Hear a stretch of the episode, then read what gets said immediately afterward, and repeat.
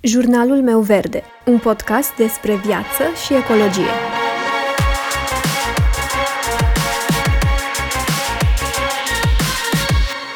Bună, eu sunt Alexandra și tu asculți Jurnalul meu verde, un podcast despre viață și ecologie. Salutare, oameni buni! Episodul de azi, așa cum ați văzut și din titlu deja, este un nou interviu din seria de vorbă cu un Earthfluencer. Iar astăzi voi povesti cu Alina Albin, sau Viața peste ocean, așa cum are nickname-ul pe social media. Alina este o timișoreancă ce locuiește de șapte ani în Statele Unite, este pasionată de fotografie și videografie, așa că pe lângă jobul de zi cu zi, Alina se ocupă și de creare de content, de foarte înaltă calitate. Dacă nu mă credeți pe cuvânt, mergeți și căutați pe YouTube și Instagram Viața peste ocean și sigur o să mulțumiți mai târziu. Iar în conținutul pe care îl creează, Alina vorbește de cele mai multe ori despre călătorii, viața în Statele Unite, lifestyle, casă, grădinărit, însă a abordat și subiecte precum sustenabilitate sau infertilitate. Așa că nu puteam să nu o invit la de vorbă cu un Earthfluencer să povestim despre cum e viața în Statele Unite, cum stă treaba cu sustenabilitatea pe acolo, cum e cu sustenabilitatea în viața de zi cu zi și ce schimbări a făcut până acum și de ce. Despre plastic, dar și multe alte subiecte. Vom vorbi despre toate acestea imediat, nu mai lungesc această introducere și aș vrea să-i urez bun venit Alinei. Alina, mulțumesc foarte mult că ai acceptat această invitație. Salut, Alexandra, și mulțumesc tare mult pentru, pentru invitația în podcast. E prima dată când sunt parte dintr-un proiect de genul și e foarte fascinant pentru mine venind din lumea um, din lumea asta video, să văd și cum e partea asta de podcast și mă bucur, mă bucur că sunt aici. Ce mai faci? Cum ești? Măi, bine, viața e busy și pe aici, cu joburi, ne pregătim de o vacanță. N-am mai fost într-o vacanță de aproximativ un an și după o iarnă foarte lungă în Michigan, suntem gata să ne, să ne punem la soare puțin, avem nevoie de vitamina D și de puțină relaxare.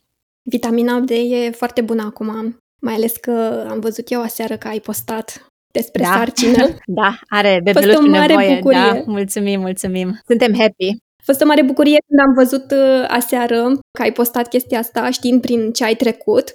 Așa că felicitări și să fii sănătoși, toți trei, mami, tati și bebe, uh, că până la urmă asta e cel mai important, să fim sănătoși, că pe restul le facem noi. Exact așa, mulțumim tare mult, suntem foarte entuziasmați și noi după o călătorie de aproape patru ani să ajungem în, în punctul ăsta și de-abia așteptăm să vedem ce ne mai rezervă anul ăsta. So exciting până aici, anul. da, Uite, aș vrea să încep cu o întrebare care este mai degrabă o curiozitate și anume cum ai ajuns să locuiești în Statele Unite. Poți să ne povestești un pic despre treaba asta?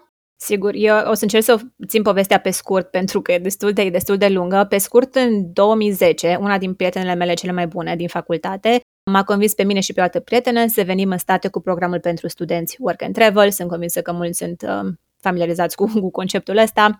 Și inițial n-am vrut, sunt deschisă să călătoresc în orice țară, dar pur și simplu, nu știu, un program de genul nu a fost neapărat ceva care să mă atragă, eram setată pe studii, să vin apoi la master și nu am vrut neapărat o pauză de genul pe timp de vară, dar cumva ne-a convins, așa că în 2010 am venit pentru prima dată în Statele Unite și am aterizat la propriu pe o insulă în mijlocul lacului Michigan, foarte mică, foarte puțin americani știu de ea, foarte puțini oameni din statul Michigan unde se află insula știau de, de, de insula asta. Deci a fost o experiență foarte interesantă.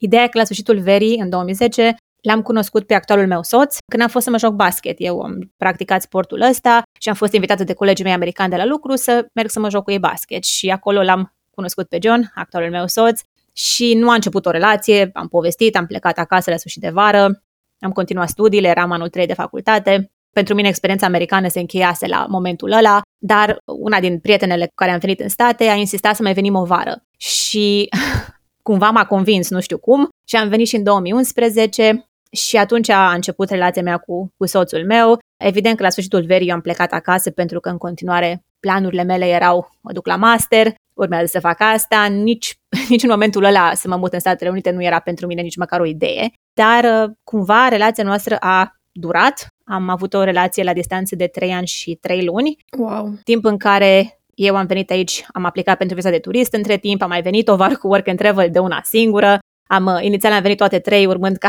trei ani mai târziu să ajung eu singură, singura care nici măcar nu vroia inițial să, să fie parte din program. El a venit să mă viziteze în România de vreo patru ori în perioada asta, iar în 2014 a trebuit cumva să ne decidem ok, cum facem, ce facem e mm-hmm. greu să, să ținem o relație la distanță și a fost mai simplu pentru mine să mă mut aici în state, având în vedere că, evident, eu deja vorbeam engleză, el nu vorbea mm-hmm. română mm-hmm. și pur și simplu a, mi s-a părut mai ușor să facem schimbarea asta, de- deși el a fost deschis să se mute în România, n-a fost niciodată o conversație de genul nu, trebuie tu să te muți. A fost de comun acord și amândoi am ajuns la concluzia că asta e cea mai bună opțiune pentru noi, așa că în 2014 am emigrat în state cu visa de logodna unui cetățean american și de atunci sunt aici. Wow!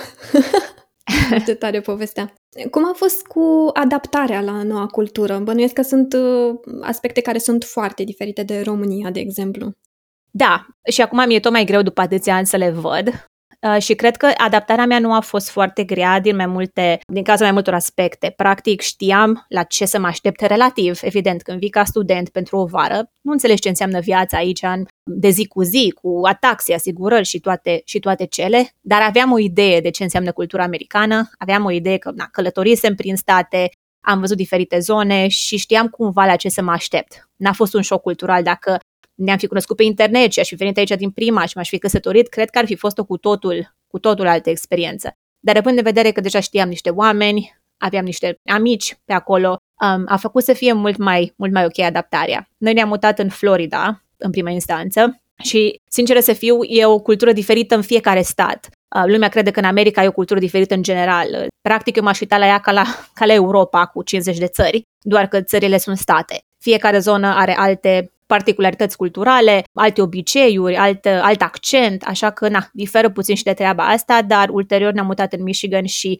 mi se pare mult mai apropiat de România, poate și din privința și aspectul vremii, patru anotimpuri, deși, mă rog, aici sunt puțin, sunt puțin altfel anotimpurile alea, dar nu a fost foarte greu. Și în general sunt o persoană care păstrează așteptările foarte scăzute și nu m-am așteptat să-mi fie ușor, am luat lucrurile cum au venit și probabil cel mai greu aspect a fost găsitul de job, dacă e să fiu sinceră, pentru că n-aveam foarte multă experiență din România, terminasem master, facultate, toate cele, dar aveam mai mult voluntariat și foarte doi ani și ceva de experiență în marketing, deci asta a fost puțin mai greu. Odată însă ce găsești un job, e mult mai simplu de acum încolo, așa că după ce am trecut de, de, primul, de primul job nu a mai fost greu, dar ăla a fost probabil cel mai, cel mai greu aspect mm-hmm. și faptul că a trebuit să aștept multe, multe luni uh, pentru acte și nu ai voie să lucrezi, nu ai voie să faci foarte multe, aveam carnet, adică aveam carnetul din, de șofer din România, dar a trebuit să redau examenul și toate astea m-am simțit așa foarte legată și deloc independentă și asta a fost destul de greu pentru mine venind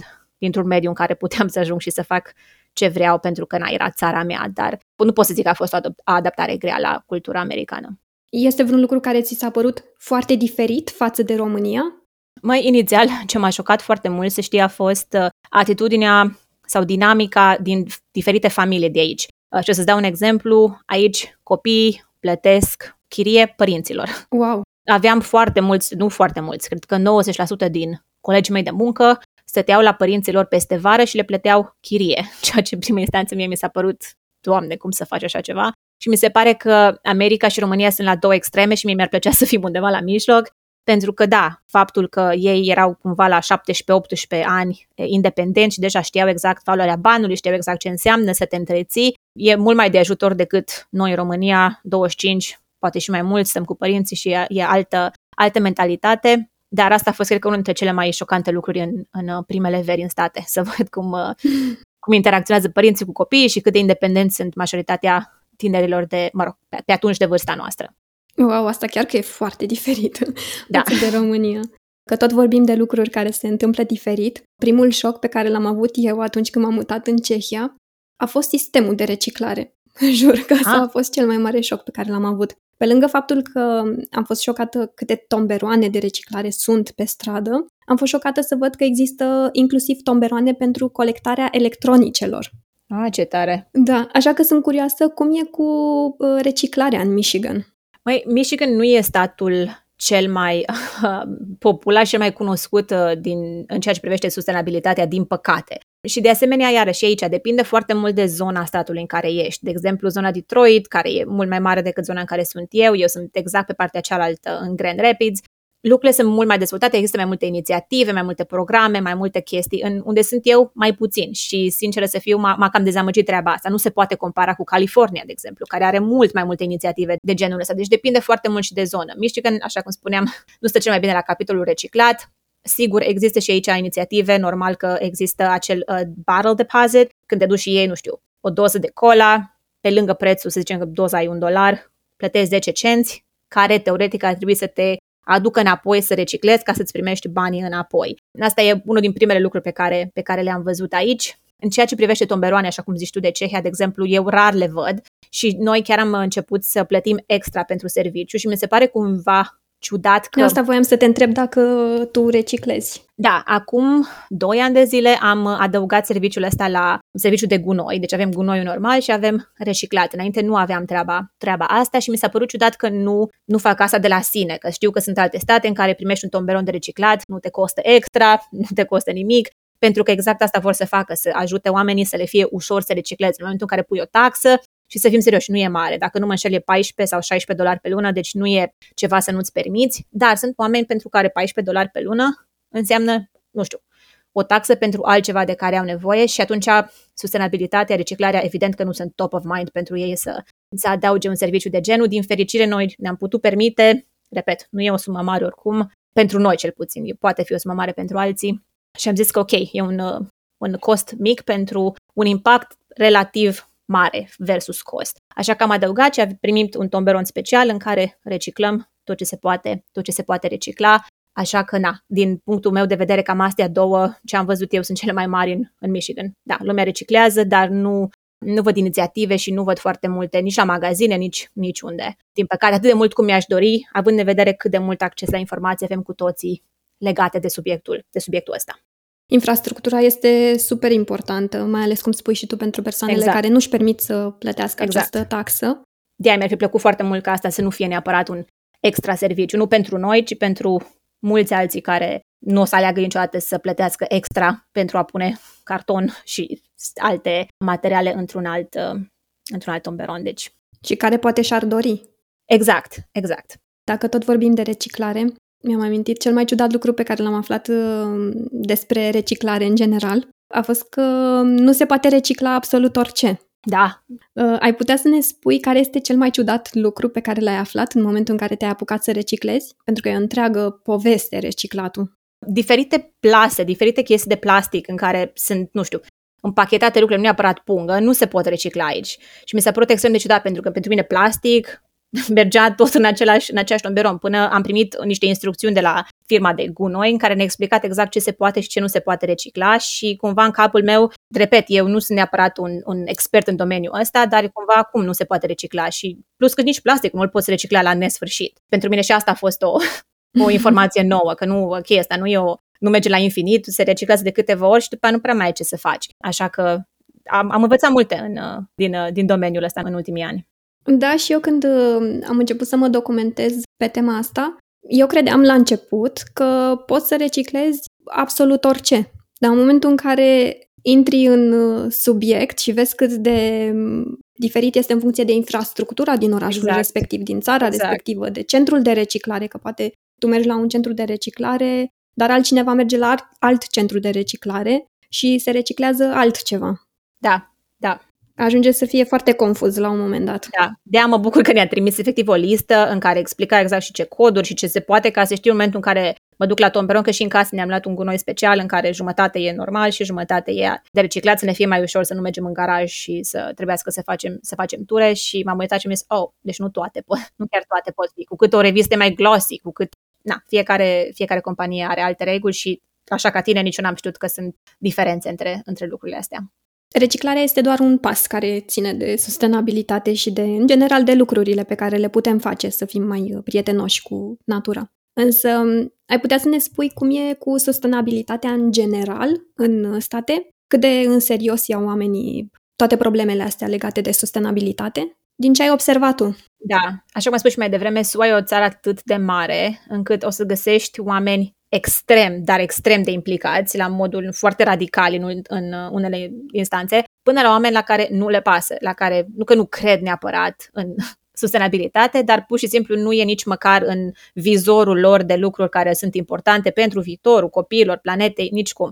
Deci e așa un range atât de mare încât mi-e greu să zic că e cumva. De, din nou, depinde foarte mult de zonă, depinde foarte mult de, de exemplu, și când m-am mutat aici în state, am început să fiu tot mai interesată de partea asta în momentul în care m-am mutat într-o zonă cu atât de multă natură cum e Michigan și treaba asta m-a adus mai aproape de natură și mai aproape de a înțelege puțin impactul nostru asupra ei, pentru că n-aș vrea niciodată să distrugem frumusețea pe care am văzut-o pe aici în jur. Deci este peste tot sustenabilitatea în SUA și oameni extrem, dar extrem de implicați care trăiesc cu zero waste uh, în, în minte și oameni care o să cumpere și o să pună în 15 plase de plastic trei lucruri. Deci, din păcate, nu, nu e neapărat, uh, nu știu, nu pot să zic că e o țară extrem de focusată pentru că e prea, e prea mare și sunt prea, prea multe aspecte și prea multe zone în care lucrurile funcționează complet diferit încât să zic SUA, așa cum știm, SUA oricum e nu știu, pe locul 3 dacă nu mă, dacă nu mă înșel la producție de um, la toxine, la ce um, eliberează în, în aer și așa că mie mi-e greu să zic cât de, cât de ok e SUA în comparație, cu, în comparație cu alte state, plus că, cu alte țări, că nu știu neapărat cum funcționează lucrurile în alte, în alte țări. Așa cum spuneam, sunt state mult mai dezvoltate pe partea asta, în care oamenii sunt mult mai implicați și mai aware de ce se întâmplă și sunt state în care oamenii au alte preocupări și nu, sustenabilitatea nu e neapărat uh, primul lucru la care se gândesc. Găsești absolut de toate în, în țara asta. De ce întreb? Pentru că am văzut majoritatea influencerilor din state vorbesc așa despre sustenabilitate ca și când ar fi ceva foarte simplu pentru ei de făcut. Bine, poate a ajuns să fie ceva simplu după mulți ani în care au făcut chestia asta. Nu știu, pare așa că e, e foarte simplu pentru ei. Și se poate, în funcție de zona în care sunt și cât de ușor le este să aibă acces la tot felul de lucruri, se poate să le fie foarte ușor. Uh, sincer, nu urmăresc foarte mulți pe, pe, partea, pe partea asta neapărat în state și nu știu neapărat dacă ai vreun exemplu concret, uh, concret în minte, dar da, pentru unii e foarte ușor, dar plus mulți nu știu cât înțeleg partea asta și știi, așa cum e în toate industriile și în marketing, cu clean și non-toxic, așa e și pe partea cu sustenabilitate, cu greenwashing și nu știu fiecare ce înțelege din ce înseamnă de fapt sustenabilitatea, pentru că SUA, din păcate, e încă foarte axată pe consumerism. Exact. Și, na, e destul de greu să, Uh, degeaba reciclez dacă îmi cumpăr 500 de mii de lucruri, știi? Exact. Tot la influencer din zona de sustenabilitate, am văzut că ei vorbesc foarte mult de magazinele Zero Waste. Uh, am văzut că apar și în România din ce în ce mai multe și mă bucur super mult. Dar sunt curioasă dacă tu în zona ta ai astfel de magazine. Acum că îmi zici, literalmente unul singur îmi vine în minte în orașul în care sunt eu. Magazine prietenoase cu natura ar fi câteva din astea uh, care sunt catalogate din categoria health foods, în care lucrurile sunt uh, ori nu sunt împachetate deloc și te lasă să vii cu plăsuță, de exemplu cum am o plăsuță de legume și de fructe, să nu-mi iau plastic când cumpăr o ceapă, dar unul care să mă gândesc și să am fost la el și să știu sigur că nu că e zero waste, e doar un magazin care comercializează diferite semințe, nuci în bulk și au tot felul de uh, butoaie din astea de carton și totul se întâmplă în carton, primești foarte puțin packaging, aproape deloc, numai că da, trebuie să pui uh, produsele în ceva și este singurul la care poți să plătești cu cardul, nu există bon și alte cele, dar e absolut singurul care îmi vine în minte să zic că e zero waste. În rest pot fi puțin mai friendly cu, uh, cu mediul, dar nici de cum zero waste. E aproape de tine? Da, e aproape de mine și, mă rog, 20 de minute aproape e, e relativ Relativ, aici, relativ. Da. Că și eu cel mai apropiat uh, Zero Waste uh, Store, tot așa, l-am la vreo 20-30 de minute de mers cu metrou. Adică... Și sunt curioasă, e ca un supermarket cu mai multe produse, că ăsta e foarte nișat. Uh, este ca un supermarket cu mai multe produse, are inclusiv legume, fructe. Ah, perfect, perfect. Dar și, bă, nu știu, periuțe de dinți și chestii de genul ăsta, însă cu ce m-am confruntat eu aici este că nu găsesc produse de make-up. Și am zis că ia, o să le iau pe ah, toate 11 magazine. Am înțeles că sunt 11 magazine Zero Waste și am zis că fac un proiect dintre asta să mă duc la toate și să Vezi văd tu, poate ce dintre toate au. găsești, da. Uite, mi-ar plăcea să avem magazine din astea, dar chiar și un supermarket de genul cum spui tu, nu, are foarte mult plastic și la packaging și, la, și inclusiv pungi de plastic, amana, te întreabă la casă dacă vrei plastic sau paper, dar nu e, nu e zero waste pentru mine, e doar puțin mai orientat spre partea de na, în cazul în care alegi paperback sau vii cu plasele tale de acasă, că și asta e permis, dar nu e cu siguranță zero waste. Ce fain ar fi să avem cât mai aproape de casa noastră astfel de magazine. Și mai multe opțiuni, mm-hmm. nu neapărat. Exact, exact. Sunt convinsă, așa cum spuneam, că în state mai dezvoltate New York, California sunt convinsă că sunt mai multe. Deci vreau doar să fie clar pentru oameni că ce găsesc eu într-un orășel, eu stau într-un oraș mediu pentru state, dar într-o suburbie a orașului respectiv. Deci, na, într-o zonă rurală. Foarte multă agricultură, deci aș vrea să fie destul de clar că nu se aplică ce zic eu aici la toată, uh-huh, toată, uh-huh. toată țara, pentru că America e mult prea mare și, cum am spus, sunt diferențe între state foarte, foarte mari. Deci asta e doar strict în zona mea mică, rurală, unde locuiesc. Sunt convinsă că în orașele mari, Chicago, sunt absolut convinsă că sunt o tonă de magazine Zero Waste. Dar recunosc că nu am fost la niciunul de acolo. Sau uite, ar fi fain să um, schimbe marile supermarketuri, să oh, schimbe bine, și să da. transforme da. raioanele și să prioritizeze produsele sustenabile în detrimentul până, celorlalte. Până, da, de fapt, de acolo vine impactul mm-hmm. major, nu neapărat de la punga noastră, dar ajută cam orice, orice efort cât de mic. Na, trebuie să avem răbdare și să vorbim cât putem despre toate lucrurile astea, că în timp s-ar putea să vedem schimbări Absolut. mai, mai mari decât ne imaginăm noi acum. Da, plus că până la urmă noi ca oameni cred că am condus spre, spre plastic și spre asta prin consumerism, că nu a început plasticul neapărat uh, doar că cineva s-a plictisit, era nevoie pentru că na, sunt atât de multe produse care au fost dezvoltate pe bază de plastic, încât tot noi cumva am, am condus uh, industria asta și cred că tot noi o putem, cel puțin încetini, nu cred că o putem închide. Nici nu cred că, că ăsta e scopul, să închidem tot exact, exact, acum.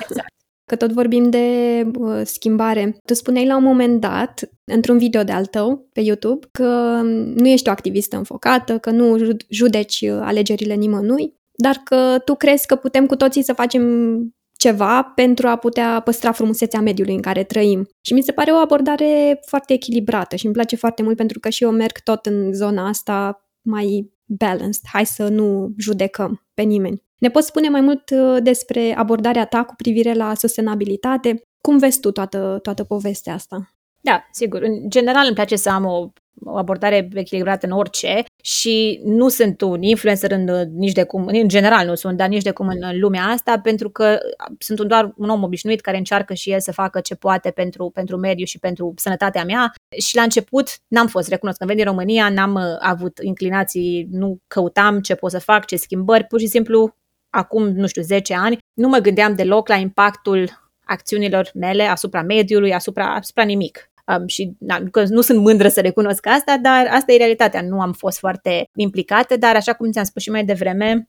mutându-mă în Michigan și fiind tot mai conectată la natură, prin poziția geografică a zonei în care ne, a zonei în care ne aflăm, am început să fiu, să fiu tot mai curioasă de, ok, ce pot să fac? Și ca orice schimbare, îmi place foarte mult să pun tot felul de obiceiuri în, în stilul meu de viață, am zis, ok, ce pot să fac mic la început și cum pot să abordez lucrurile astea ca să nu mă simt copleșită, pentru că atunci când nu știi foarte multe de sustenabilitate, așa cum a fost cazul meu, m-am simțit extrem de copleșită de tot ce poți să faci, de ce nu-i voie, de ce-i voie, de care sunt regulile. Sunt foarte multe, foarte multe informații, mai ales când acum avem acces la ele prin podcast-uri, YouTube, articole și așa mai departe. Și în prima instanță am fost foarte foarte copleșită când am văzut câte, câte sunt, dar am zis ok, ce pot să fac și am încercat să-mi fac un plan cât de mic și cât de basic și recunosc parte din uh, drive-ul ăsta meu de a mai schimba lucruri a avut legătură și cu infertilitatea și cu uh, legătura plasticului cu uh, afectarea sistemului endocrin. Mm-hmm. Așa că încet, încet, printre a fi în natură foarte mult și problemele cu care ne-am confruntat, Astea m-au ajutat ca încet, încet să introduc tot felul de schimbări. Am început cu lucruri foarte, foarte mici și încerc așa pe măsură ce, ce înțeleg mai multe să adaug la, la lista mea, la fel ca orice alte schimbări pe care le fac în viața mea. Încep cu ceva mic și sper că pot să mențin și să devină un mod sustenabil de a trăi și nu să-mi fie greu, să nu fie un efort zilnic de a face lucrul ăla. Cum arată planul ăsta al tău pe care îl ai ca să faci anumite schimbări? Nu știu, ai un plan anual un plan lunar sau cum decizi următoarele schimbări? Eu care sunt de obicei cu planurile, nu am neapărat un plan super pus la punct, ok, anul ăsta vreau să fac asta, dar în fiecare an lucrurile astea au venit foarte organic. Am început cu chestii mici pe care am știut sigur că le putem face, după aia am mai adăugat o chestie care acum un an ar fi părut mult prea complicată, de exemplu compostul. Nu să fac compost, mai de asta n-am timp, a fost reacția mea în prima instanță, până am învățat, am început, nu știu, cu chestiile mici, au devenit automatisme, nu mi-a fost greu să le fac și a fost cumva natural și organic să mă gândesc, ok, ce altceva pot să fac? Și tot așa în fiecare an, planul ăsta e de fapt o chestie organică. Aflu, mai ascult, înțeleg, învăț și văd ce altceva pot să fac pentru mine și spațiul în care locuim și de când și grădinăritul e un hobby, lucrurile astea vin așa împreună foarte, foarte frumos și mie e mult mai simplu să fac schimbări care acum 2-3 ani păreau foarte mari. Și mie mi se pare că e foarte importantă orice acțiune mică pe care o facem în direcția asta să schimbăm ceva. Cu toate că îmi comenta cineva la un moment dat pe YouTube că s-a săturat de clișeul ăsta cu sticlă de apă reutilizabilă și cu punga ta când te duci la magazin. Însă sunt, așa cum zici și tu, sunt super importante. Orice fel de schimbări, oricât de mici ar fi, sunt uh, super importante. Dacă mai adăugăm în timp și altele, desigur, și nu rămânem doar la alea și în rest cumpărăm fast fashion uh, da, la greu. Exact. Care este cea mai ușoară schimbare eco-friendly pe care ai făcut-o până acum? Mai am făcut destul de, destul de multe până acum. Cam toate au fost destul de simple pentru că am început cu astea mici. De exemplu, să schimb plasa de, de plastic, să-mi iau pungile mele. La început a fost destul de, de greu în sensul că uitam. Nu a fost un automatism și plecam la magazin fără să mă gândesc că îmi trebuie o plasă și treaba asta m-a, m-a frustrat la început și inițial mă forțam cumva să mă duc în mașină să o iau și mi-am pus și plase în mașină și plase în portbagaj și plase în poșetă ca să nu mai am scuze că am uitat și că n-am găsit. Asta cred că a fost cel mai ușor, deși a durat ceva până a devenit uh, un automatism și nu o chestie la care trebuie să mă gândesc înainte să merg la cumpărături, cred că. Dar care e cea mai grea schimbare pe care ai făcut-o? Cred că cea mai grea și încă lucrez la ea nu are legătură neapărat cu o simplă schimbare, ci cu cumpăratul prea mult. Și să știți că nu sunt în general genul de persoane care cum, nu merg la shopping toată ziua, nu îmi cumpăr haine în fiecare, în fiecare săptămână, nici de cum, dar încă nu mă gândesc de două ori înainte neapărat să cumpăr ceva. De exemplu, sunt fană paloane, care știu sigur că nu sunt deloc eco-friendly mm-hmm. și ar trebui să o, o mai răruț cu, cu lucrurile alea. Îmi place foarte mult să sărbătoresc orice și atunci uneori nu stau să mă gândesc. Hârtia de împachetat de Crăciun, de exemplu, are sclipici, not ok. Anul ăsta am mutat-o și am făcut foarte mult, cred că 90% cu hârtie de asta craft. Dar sunt schimbări la care încă mi-e greu pentru că by default mă duc la lucruri care nu sunt eco-friendly. Dar încerc să, să refolosesc, încerc să nu arunc dacă cumpăr ceva și cumva să minimizez impactul. Dar Sper că în timp să găsesc alternative, pentru că pentru mine asta e secretul. Dacă găsesc o alternativă care mi-e ușor de implementat, cu siguranță mă voi ține de treabă. Cu cât mi-e mai greu să găsesc alternativa aia, cu atât am tendința să nu implementez un obicei sau o schimbare care poate, care poate avea un impact major. Din păcate, oricum cam, cam aproape tot ce este în fața noastră e nesustenabil, dacă e să zicem așa. Te duci da, în magazin, nu da. o să găsești prima dată varianta nesustenabilă a unui produs. Da. O găsești, de fapt, varianta nesustenabilă mai ușor decât o găsești pe aia sustenabilă. Am zis invers, nu? La... Asta voiam să zic. Da, da, da, da. Da, da, da, da, da. E mult mai ușor să găsești varianta nesustenabilă, 100%. A fost un lucru până acum pe care l-ai aflat și te-a șocat în legătură cu sustenabilitatea sau mediul înconjurător? A, multe mă șochează, din păcate, Hai în să rău. vedem. Hai să ne faci și nouă o listă. Dar cred că unul, Cred că unul din ele e faptul că am citit eu când uit o plasă sau când nu am la mine în mașină sau asta, am tendința să mă duc direct să cumpăr, plă- uh, când mă întreabă paper sau plastic, a, paper, că să nu iau, nu cu plastic. Ca după aceea să citesc că în medie un, un magazin în, în state trece prin sau consumă șa- peste 60 de milioane, dacă nu vreau să mint cu numărul, de plase de, de paper. Și or, oricât mm. de ok ar fi mm-hmm. în comparație cu plastic, e inimaginabil numărul ăsta pentru mine un supermarket, adică înțeleg câte supermarketuri sunt în state, ceea ce mi, se, mi s-a părut mi s-a părut greu de crezut și, din nou, o trezire la realitate că trebuie să fiu atentă să-mi iau plasa, că chiar dacă e paper, mm-hmm. nu înseamnă că e neapărat mult mai sustenabil și impactul poate fi la fel de mare. Și până la urmă, sincer, nu știu cât de mult se poate recicla sau cât de mult se reciclează alte materiale în comparație cu plasticul. Știu însă că plasticul e până la urmă materialul pe care îl reciclăm cel mai ușor, avem cele mai multe cunoștințe legate de de treaba asta și cred că e o concepție din asta că dacă e plastic, automat e foarte, foarte rău, ceea ce na, nu, nu e ok, dar alte materiale nu știu exact cât de mult se reciclează în comparație cu plasticul, așa că a fost așa o trezire să fiu atentă să-mi iau totuși plasa cu mine, că nu înseamnă că dacă e paper nu am niciun impact. Asta e cel mai bine până la urmă, să ne luăm plasa noastră și să nu luăm plasă de acolo, să reutilizăm. Iar la partea cu plasticul e povestea mai complicată acolo, de fapt. Este. Că până la urmă, da, până la urmă plasticul uh, nu se reciclează decât uh, de câteva ori și după da. ajunge tot la groapa de gunoi sau iars, din păcate. Deci mai bine, da. cum ai zis și tu, ne punem plase în portbagaj. Plasă în plasă. plasă da. în plasă și să nu o uităm acasă. Am făcut și o rimă. Așa e. Pentru mine cel mai șocant a fost partea asta legată de sănătate. Faptul că sunt anumite produse cum ar fi creme, mascara, gel de duș uh, cu efect abraziv, oh, da. you name it, care au în compoziția lor nu doar microplastic, ci și ingrediente toxice care afectează sistemul hormonal de care spuneai tu mai devreme, de disruptorii endocrini. Uh-huh. Și dacă tot am ajuns aici, tu povestești în mod frecvent despre experiența personală pe care ai avut-o cu infertilitatea și cu ocazia asta spun că te apreciez enorm că vorbești despre un subiect care este atât de personal, tocmai ca să ajuți și alte persoane care se află în această situație, deci mă înclin în fața ta, care reușit să faci chestia asta. Știu că sunt acești disruptori endocrini găsiți în absolut orice, inclusiv în uh, anumite tipuri de plastic. Și vorbeam de curând cu o prietenă care tot așa s-a luptat și se luptă în continuare cu infertilitatea și îmi spunea că i-a recomandat medicul să încerce să renunțe la plastic. Tu ai primit astfel de recomandări de la medici de-a lungul timpului? Mm, bună întrebare. Uh, din păcate, nu de la cei tradiționali. Mm-hmm. Am fost la endocrinologi, evident, la ginecologi, la toți doctorii din, din sfera asta atunci când te confrunți cu infertilitate și foarte puțini adică de fapt nimeni, nu țin minte să-mi fi vorbit despre plastic. Mai vorbesc uneori uh, tangențial așa ating partea de nutriție, dar foarte puțin partea, um, partea de endocrinologie și plastic și produse și alte lucruri de genul acesta.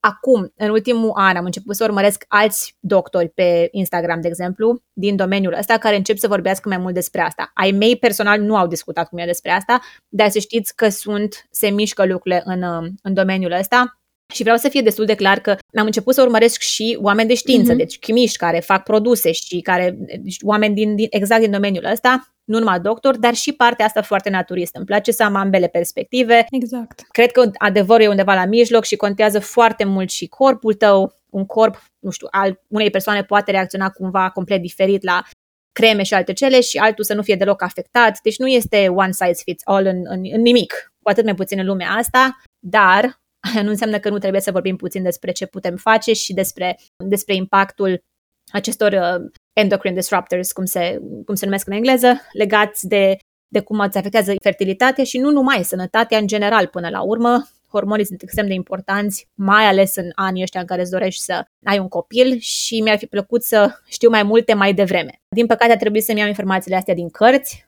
de la doctori care nu sunt în zona mea, dar care au început să vorbească în, în social media despre asta și încet, încet am început să înțeleg puțin cât de mult și cât de mult am fost expuși de-a lungul vieții la treaba asta și, nu știu, citeam un studiu și acum nu mai știu exact dacă e pe an, dar găsim suficient plastic în corpul nostru cât pentru un card de credit. Cred că într-un an. Am înțeles că e pe săptămână.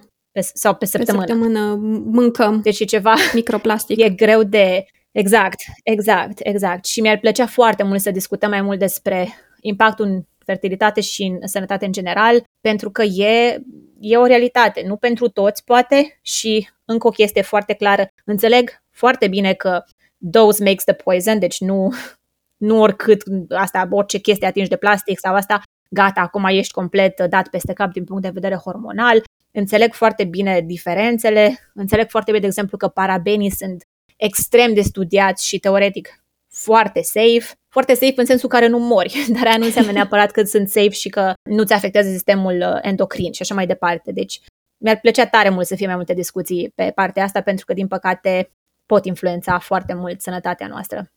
Bine, doza face treaba, dar până la da. urmă there is a dose in everything. Exact, asta e chestia. Când, că în orice pui asta, mâna, exact. pe orice pui mâna în momentul de față, fie e plastic, fie are, e ceva toxic, fie e exact. cu tot felul de îngrășăminte și mai știu eu ce, inclusiv merele, că... Na. Da, Exact. Și nu știi, ca noi, eu ca, din punct de vedere, ca, ca, consum, ca și consumator, cum știu eu cât, cât de mult am pus în corpul meu, cât de mult e ok să pun. Nu știu. Și asta e ideea. Mi-ar plăcea foarte mult să, să discutăm puțin și de treaba asta, pentru că, ok, puțin în produsul ăla e ok, dar puțin în produsul ăsta împreună dacă folosesc 15 produse, ceea ce, mă rog, nu e neapărat că nu trebuie să folosești 15 produse pentru absolut nimic, dar E important de știut că, deși dozele sunt studiate și poate relativ safe în sensul în care nimeni nu-și pierde viața de la asta, pot însă afecta alte aspecte ale sănătății. Sunt anumite substanțe chimice pe care tu le eviți în mod concret? Da, în ultimele șase luni deja nu am mai folosit, am citit destul de multe cărți pe, pe, pe tema asta și n-am mai folosit deloc ojă n-am mai folosit deloc dry shampoo și n-am mai folosit deloc parfum, dar deloc. Cred că odată am folosit parfum când am mers la un eveniment și atunci am dat pe haine, nu pe mine. Pentru că din, din ce am citit și din ce m-am documentat eu, s-ar putea să fie sau să nu fie adevărat, nu sunt expert în domeniu, sunt produsele cele mai toxice pe care le poți folosi. Nu că restul ar fi ok, dar astea trei ar fi top 3 produse care pot să îți afecteze sistemul endocrin. Așa că pentru mine a fost cel mai ușor să renunț la să renunț la astea trei. Nu trebuie să-mi fac manicura, îmi e dor de niște, de niște ojă pe unghii cu siguranță, dar în perioada asta și mai ales în sarcină prefer să evit. Sunt acum teoretic și branduri din astea non-toxic nail polish, dacă m-am uitat la ingrediente, nu vreau să, adică nu mi s-a părut o mare diferență între cele non-toxice și cele toxice. A, serios? Da, nu, Chiar voiam să caut, că am auzit și eu la un moment Sunt, dat că sunt există foarte- astfel destul de, de multe, oje. da. Sunt super uh, pasionată de treaba asta. Deci dacă poți să renunți la orice pe lumea asta, am renunțat la fast fashion, am cumpărat haine 2 ani dar de nu zile. la ojă. Și Dar asta la e chestia, ojă nu trebuie să poți renunțăm la renunți. tot și până la urmă o ojă pe care o folosești Exact. ani de zile nu cred că e o tragedie. Dacă nu-ți cumperi Mhm. 15 în fiecare lună, e foarte, e foarte ok. Da, sunt branduri teoretic non-toxice de, de oje, însă eu am preferat să, să nu mă duc nici în, nici în partea și să nu folosesc, uh, să nu folosesc deloc. Și, repet, n-am am supraviețuit foarte ok șase luni fără ele, nu mi-a spus nimeni că miros, Mhm. nu a fost nicio problemă, nu trebuie să folosim lucrurile astea. Știu că ne-am obișnuit, sunt parte din rutina noastră, e mult mai fain ca femeie, înțeleg, dar astea trei produse nu le-am folosit din cauza ftalaților, parfum și alte lucruri pe care n-am control, pentru că atunci când pun fragrance aici ca ingredient, nu știi exact ce e fragrance, e, poate să fie 100 de chestii. Poate să fie ulei de lavandă sau poate să fie o chestie mult mai toxică. Nu că uleiurile esențiale cred eu că sunt perfecte și super safe, Și acolo discuția e... că și acolo e discuție, exact, controversată, de am preferat să nu mă bag în, nicio, în niciun alt produs, că, la fel și cu nutriția. Degeaba mănânci ceva care e fără gluten, poate să fie la fel de dăunător în altă parte. Deci, na, asta cu gluten-free și asta nu înseamnă neapărat sănătate, la fel și cu non-toxic sau uleiuri esențiale nu înseamnă neapărat că sunt cele mai bune produse, așa că am preferat să renunț la ele și sunt atentă la, în general, la ingredientele astea și, mă rog, BPA și alte cele în, uh, nu mai iau, de exemplu, bonuri de casă de la Mhm, magazine mhm. pentru că sunt, uh, uh, au ca un fel de coding din ăsta de, de plastic deasupra lor, pe lângă faptul că nu-mi trebuie bonul, că am folosesc cardul și știu exact ce am cumpărat, mi e foarte ușor să accesez în aplicație suma, dacă chiar vreau. Nu vreau să pun mâna pe ele pentru că mă expun extra la plastic. Sunt însă, din păcate, două, trei magazine unde efectiv nu poți să nu iei bon pentru că fac exact ca la Selgros, nu știu dacă mai fac pe vre- acum în România, îți verifică bonul când ești în magazin. Casco, ăla e singurul magazin la care n-am cum să evit. Trebuie neapărat să iau bonul pentru că trebuie să le arăt la ieșire. În rest, nu am facturi, nu vreau să primesc nimic să pun mâna pe plastic dacă nu e, Mhm. dacă nu e necesar. Și la partea de produse cosmetice, ce anume încerci să eviți? Asta e, asta e foarte grea, așa cum zici și tu cu Zero Waste, Da. așa am încercat eu să găsesc produse mai ok și din fericire sunt tot mai multe branduri, din nou, foarte mult marketing și foarte multă spălare pe creier cu treaba asta cu non-toxic și, repet, când zic non-toxic, folosesc și eu termenul ăsta pentru că e folosit peste tot în, uh, în industria asta, dar nu cred că dacă folosești o, o, o pudră de la un brand din ăsta Tarte sau alte cele, e mult mai rău sau ăla care e non-toxic e mult mai bun. Pentru că, repet, am început să mă uit la ingrediente și, sincer, nu sunt foarte mari diferențe. Pentru produse cosmetice și de make-up, sincer, folosesc doar un BB cream acum pentru fond de ten și am găsit două branduri, unul se numește Beauty Counter, unul, unul se numește, se scrie ILIA. În state și astea sunt puțin mai clean, teoretic cel puțin, pe parte de, pe parte de make-up și am încercat să folosesc produsele de bază, pudră și alte cele de la ei.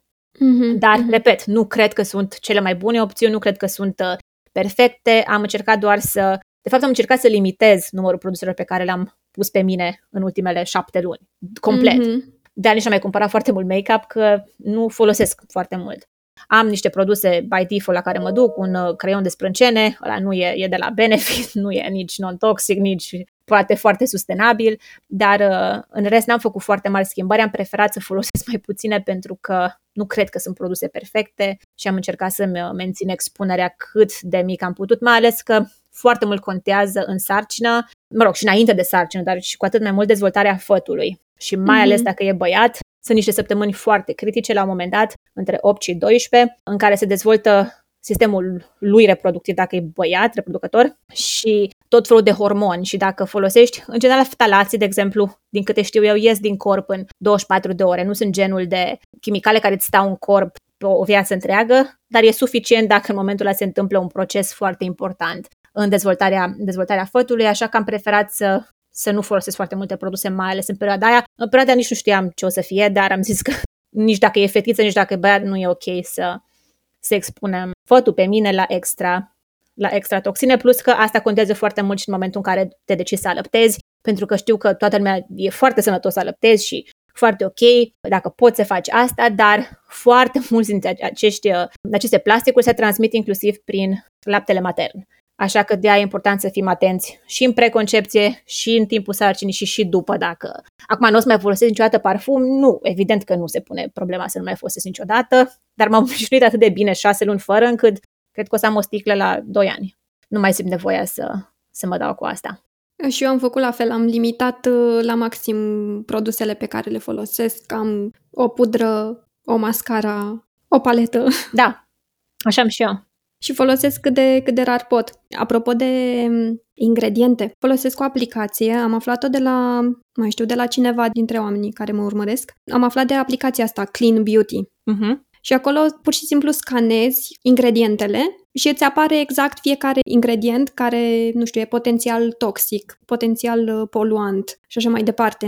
Și când am încercat să caut la un moment dat, pe la sfârșitul anului trecut, să caut pudră și o mascară. Greu ai Doamne una. Dumnezeule, da. mai întâi am scanat exact. pudra pe care o foloseam eu. Cred că avea vreo 16 ingrediente toxice, nu mai știu, am pus la, pe story la un moment dat. Da. Un uh, ingredient care era parțial interzis și eram da. pe bune, Asta e chestia. așa ceva? Da, da, în state cel puțin știu, acum știu că, din nou, ascult oameni foarte, foarte axați pe știință, care uh-huh. combat mituri de genul și oameni foarte, foarte axați pe natural și încerc să-mi iau informațiile de la amândouă grupuri, pentru că amândouă grupuri știu, mă rog, cel puțin pe o parte ce vorbesc. Și chiar uh, în state sunt foarte multe ingrediente, în, cel puțin în industria asta cosmetică, care teoretic nu sunt permise în uh, Uniunea Europeană. Deci, din păcate, în state stă, Statele Unite stau prost la capitolul, la capitolul ăsta. Da, dar chiar și așa, uite, dacă comandăm, eu știu de pe ce site dubios, nu știe nici pisica ce îți cumperi da, tu acolo. exact, exact, exact. Că și eu numai ce am pus o comandă pentru BB cream de la Purito, eu nu-l găsesc, exemplu, ăla e cel pe care îl folosesc, nu-l găsesc niciunde în state, cel puțin nu l-am văzut la magazin și trebuie să-l comand de pe YesStyle. Și acolo am văzut câte multe produse sunt și nici nu, nici nu pot să citesc ingredientele că nu sunt în engleză. Deci, de a încerc să, cred că limitarea produselor și să ne găsim o rutină și să nu cumpărăm extra. Obișnuiam înainte să cumpăr, nu știu, câte palete de farduri pentru ochi și între timp am una de 2 ani, cred că e și ușor expirată, poate a trebui să o arunc, dar n-am mai, uh, n-am mai folosit, nu mi-am mai cumpărat foarte multe lucruri noi. Am un rimel, când se termină cumpăr alt rimel, dar e foarte, e foarte greu să găsești produse care să nu te afecteze, să nu-ți afecteze sistemul endocrin în materie de make-up cel puțin. De aia atunci mai prefer să pun mai puțină cantitate și mai rar. Mm-hmm. Bun, aș vrea să schimbăm un pic uh, registrul și să ne mutăm cu discuția afară în grădină. Că tot ai da. menționat tu mai pe la început da, da. de grădinărit. Cum a început pasiunea asta ta pentru grădinărit? Tot timpul când cineva mă întreabă de treaba asta, nu vine să cred că la vârsta mea am început să discut despre grădinărit, dar dacă mă întrebai acum nici măcar 5 ani, poate mai puțin de atât, n-aș fi ținut, nu știu, niște lalele într-o vază. Cred că era atât, atât puteam să țin în viață și alea o săptămână. În rest eram complet paralelă cu subiectul ăsta. Deci vreau să fie clar că nu am crescut cu bunica în grădină și am știut ce să fac, am fost complet pe lângă, deci dacă eu am putut, poate oricine. În pandemie a început uh, pasiunea mea pentru grădinărit. În uh, martie sau aprilie 2020, de plictiseală, singurele magazine deschise erau supermarketurile care aveau niște amărâte de plante din astea de interior la intrare și era singura mea ieșire, nu aveam unde să mă duc altundeva, să mă duc la supermarket și n-am, luam mâncare, luam ce-mi trebuia, dar ce altceva să mai iau să mi se pară că, nu știu, că fac ceva mai interesant. Și am început să cumpăr plante de interior. Și așa încet, încet s-a făcut aprilie, singurele magazine deschise erau serele, care aici în Michigan sunt foarte frumoase, sunt enorme, cu foarte multe plante, legume, fructe, cu tot ce vrei tu. Și efectiv stăteam acolo câte o oră, două și veneam acasă cu mașina plină de flori pentru pus în grădină. Uh, terenul nostru, John, soțul meu, e foarte pasionat de îngrijirea gazonului și de tot ce ține de partea, de partea asta, dar la flori stăteam destul de prost. Aveam câteva tufe drăguțe, arăta bine casa și îngrijită, dar nici de cum nu aveam multe flori pe lângă casă.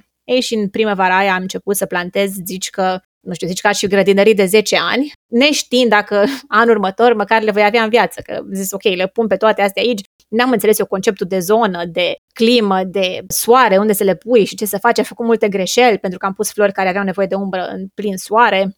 Și cum ai învățat de pe net? De pe net și din, din greșeli, când vedeam că mor. Din fericire să știi că n-am, n-am omorât foarte multe, am omorât vreo două tufe afară. Da, deci chiar n-am uh, făcut foarte mult uh, waste pe partea, pe partea asta și totul s-a reintegrat oricum în, în solul nostru, nu le-am aruncat niciunde. Dar așa a început pasiunea mea și încet, încet, toată vara din 2020 am fost în grădină. Pur și simplu mi-am dat seama că e pentru o persoană hyper și agitată și energică, așa cum sunt eu, e o metodă perfectă de relaxare. Și anul următor m-a lovit să încerc să cresc toate florile dintr-o grădină din asta mică de cut flower garden, de buchete pentru interior, să o încep eu de la zero din semințe, ceea ce am crezut sincer că o să rămân cu două flori la sfârșitul verii și nu mi-a venit să cred, deci din iunie până în octombrie aproape, am avut flori în casă din ce am crescut eu și le-am început să le cresc în martie, pentru că aici iarna e foarte lungă în Michigan. Teoretic, primăvara începe la început de mai și și atunci uneori mai avem îngheț la început de mai, deci nu poți să faci foarte multe în grădină până la jumătatea lui mai în cel mai bun caz.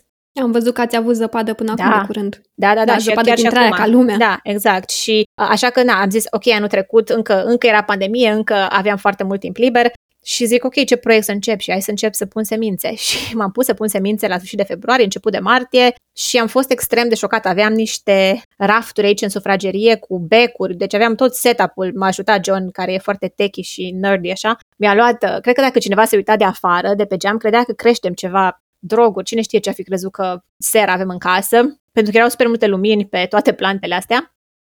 Dar atât de mult, atât de multă satisfacție mi-a adus proiectul ăsta și atât de frumos au crescut toate florile. Am avut o grădină tare drăguță pentru un începător, pentru cineva care doar a început, nu am avut ceva de revistă, dar toate buchetele pe care le-am făcut și foarte bine mi-a prins și anul trecut, care a fost un an foarte greu pentru noi, să am așa un proiect din ăsta de care să mă țină afară, care să mă țină în natură, așa am învățat și cu compostul, așa am învățat și cu cum să am grijă de natură, cum să mă asigur că nu punem produse pe sol. De exemplu, soțul meu am încercat să ne uităm la produsele pe care le punem și pentru iarbă și pentru asta, să nu afecteze microbiomul pământului și așa mai, de, mai, mai departe. Încercăm să ne autoeducăm în fiecare an, pentru că la început, așa, puneam cam tot ce, ne, tot ce credeam noi că e ok, dar nu toate lucrurile sunt ok și am început să urmăresc foarte mulți uh, grădinari din așa experți, nu, nu ca mine, care știu despre ce vorbesc, care știu cum e ok să păstrez solul, pentru că, din păcate, noi distrugem, prin modul în care folosim și agricultura, distrugem calitatea solului, calitatea acestui topsoil, cum, cum îi spune în engleză, și distrugem microbiomul și, din păcate, teoretic, nu avem asta, nu e o sursă regenerabilă dacă nu suntem atenți la cum o folosim. Trebuie tot timpul să să nu punem tot felul de chimicale în pământ, pentru că ajung până la urmă până în apa noastră pe care o bem, adică exact. na, sunt niște lucruri din astea care nu, la care inițial nu m-am gândit, care e un ciclu în natură și cumva tot la noi ajung chestiile alea. Exact. Și mi-a, mi-a plăcut tare mult să învăț tot ce ține de partea asta de grădinărit. Exact. Apropo de ciclul apei în natură, mă certa cineva pe TikTok că n-am învățat uh, circuitul apei în natură. Dar toate chimicalele astea ajung tot la noi. Păi da, da, exact. exact. Cum ai zis și tu. Păi nu, adică apa noastră e de la oraș, cum ar veni. Deci dacă eu pun prostii în sol, tot eu beau apa asta. Adică oricât de mult o filtrăm, normal că o filtrăm, dar trebuie să fim atenți la ce produse sunt, pentru că normal că toate, tot consumerismul ăsta cu firmele vin cu lucruri extrem de ușor pune, aruncă asta și eu să omor toate uh, insectele și după mai omor și alte lucruri pe lângă insecte. Adică trebuie să fii foarte, foarte atent la lucrurile astea și la început nu, nici acum nu sunt expertă, doamne, nici de cum. Dar încerc, acum măcar știu să întorc punga, să mă uit, să înțeleg, e ok, nu e ok pentru asta. Înainte nu era un concept pe care îl știam. Da, asta e foarte, foarte tare și asta ar trebui să facem cu toții până la urmă, să ne autoeducăm mereu în fiecare zi, în fiecare exact. an, să înțelegem mai bine lucrurile, pentru că sunt lucruri pe care noi nu le-am învățat la școală, lucruri pe care noi nu le-am auzit când eram tineri exact, și ar fi da. fost bine poate să le auzim atunci. Însă lucrurile se schimbă, evoluează și e important să, să învățăm cât mai multe. Ziceai de compost, Adineori. Da. V-ați apucat? Că ziceai tu într-un da. video că uh-huh. vreți să Ne-am faceți apucat. compost. Ah, ce da. dră, ce Ne-am apucat anul trecut.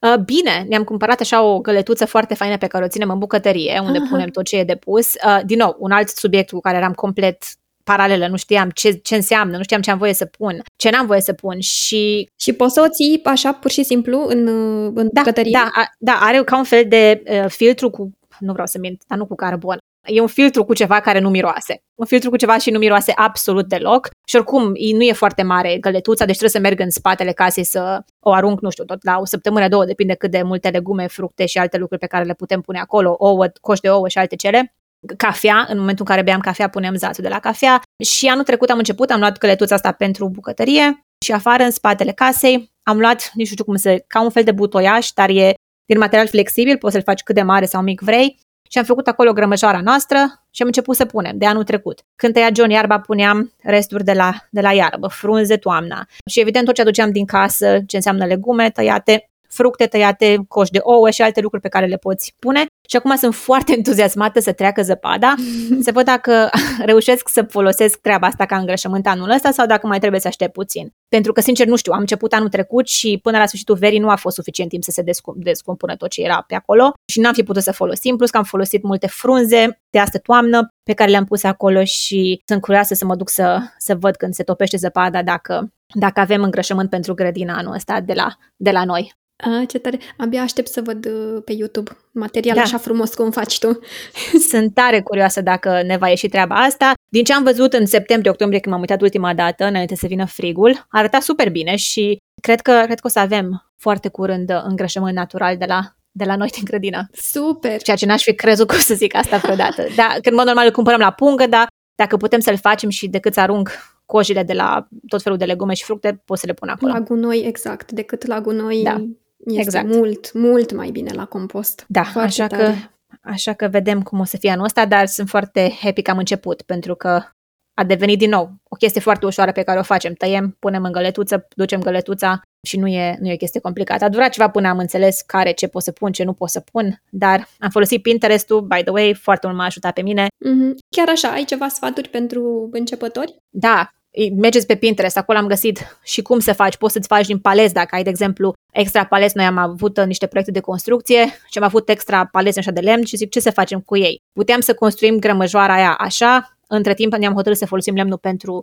uh, niște uh, mobile de, de afară, n-am terminat-o încă și atunci am cumpărat uh, sistemul ăsta de pe, de pe internet și funcționează super ok, dar îți zice cum să faci grămada, ce să pui, ce să nu pui, pentru că trebuie să fie un uh, echilibru între ingredientele pe care le pui acolo să se descompună așa cum trebuie uh-huh. și toate informațiile astea le găsești extrem, într-un mod vizual prezentat perfect pe Pinterest. Puneți compost, căutați pe Pinterest și pe mine asta m-a ajutat cel mai și cel mai mult. Mi-am printat două, trei foi să știu exact ce să pun și ce să nu pun până am învățat că ce merge și ce nu merge, să nu tot să mă uit pe telefon. Uh-huh. Și am pus lista acolo deasupra, deasupra gunoiului și deasupra găletuței unde avem și știu exact ce merge, ce nu merge. Bine, acum deja am învățat. De la început mă tot întrebam, asta oare e ok, asta nu e ok și n-am vrut să se împută, n-am vrut să se distrugă ceea ce construim în grămășoara aia, am vrut să fie lucruri care chiar să ajute solul, pentru că vreau să folosesc pentru grădina cu flori și am vrut să fie chiar util, nu neapărat doar să fie acolo ca să avem unde să le aruncăm. Dar pe Pinterest eu am găsit cam tot ce am avut nevoie pe, în domeniul ăsta. Ia uite, mulțumim pentru idee. Da.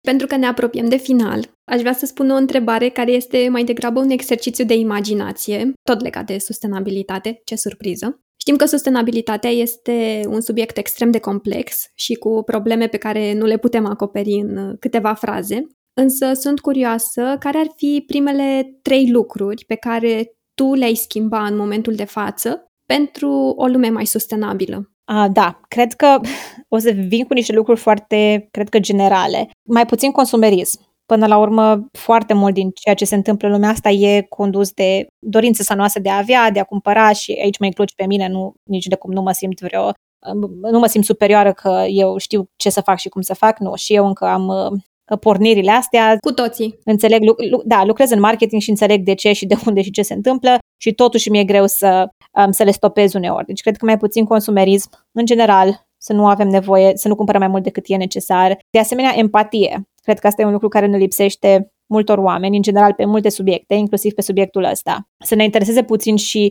ce impact au acțiunile noastre și asupra celor din jur, și asupra mediului, și asupra um, stilului de viață și cred că dacă o să avem mai multă empatie, automat o să ne deschidem mintea și către partea asta de sustenabilitate și ce putem face și atunci fiecare o să înceapă să facă puțin mai mult pentru, pentru mediul în care, în care locuiesc. Și cred că cel mai, cel mai important ar fi, ideal, companiile și guvernul să fie mai implicate așa cum spuneam, da, e important tot ceea ce facem noi, e important vocea noastră, până la urmă votăm cu banii și cu ce cumpărăm noi, așa că putem influența. Cred că uneori ne simțim mult prea mici în comparație cu firmele astea mari și credem că nu există nimic ce putem face, că totul depinde de companii și atunci stăm și nu facem nimic, că dacă companiile nu fac, nici noi nu facem și un cerc ăsta vicios.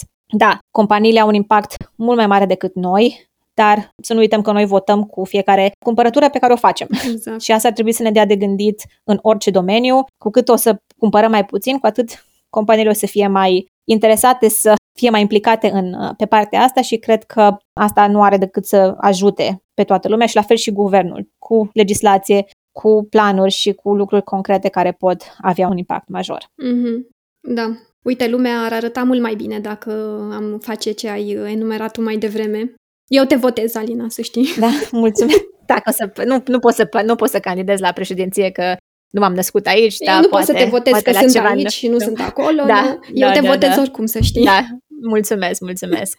Mi-ar plăcea să fiu suficient de inteligent încât să am uh, soluțiile pentru asta, dar cred că cred că nu sunt încă acolo, dar sunt lucruri pe care le putem face și putem. Și nu cred că nimeni le are. Da, da. Nimeni nu le are. Dar împreună am, am încredere că încă sunt foarte mulți oameni buni, inteligenți, care știu mai multe decât noi și care pot să, pot să ne ajute să ne, să ne împingă așa pe toți în, în, direcția, mm-hmm. în mhm. direcția potrivită. Super, uite în ce notă pozitivă terminăm noi acest, acest podcast. Alina, îți mulțumesc tare mult că ai acceptat invitația. Mă bucur foarte mult că am avut ocazia să povestim și sper să ne auzim și cu alte ocazii. Cu siguranță. Mulțumesc tare mult pentru invitație. Mi-a plăcut foarte mult să discutăm despre tot felul de subiecte de, din, din lumea asta. Sper că și vouă, celor care ne-ați ascultat, vi s-a părut interesant și util. O puteți urmări pe Alina pe conturile de Instagram și YouTube. O găsiți dacă dați căutare după Viața peste ocean. E corect, da? Da, da. Mai adăugăm ceva? Nu, ar trebui să mă găsească. Instagram și YouTube, vă spun, nu regret, nu o să regretați absolut nimic. Mulțumesc, sper să găsiți să măcar ceva important sau interesant pe, prin contentul meu. Deci eu content de atâta calitate, jur că nu, nu, nu, nu vezi atât de des, sincer. Mulțumesc, mulțumesc. Vine din pasiunea de video și foto și se cred vede, că se vede. de acolo. Super, o să las oricum toate aceste detalii în descrierea episodului ca să puteți să o găsiți pe Alina mai repede. Uh, sper că v-a plăcut acest episod din seria de vorbă cu un Earthfluencer. Like, subscribe, follow sau share dacă v-a plăcut. Vă mulțumim dacă ne-ați ascultat până aici, iar noi ne auzim data viitoare. V-am pupat! Îți mulțumesc dacă m-ai ascultat până aici și sper să mă ascult și următoarea dată.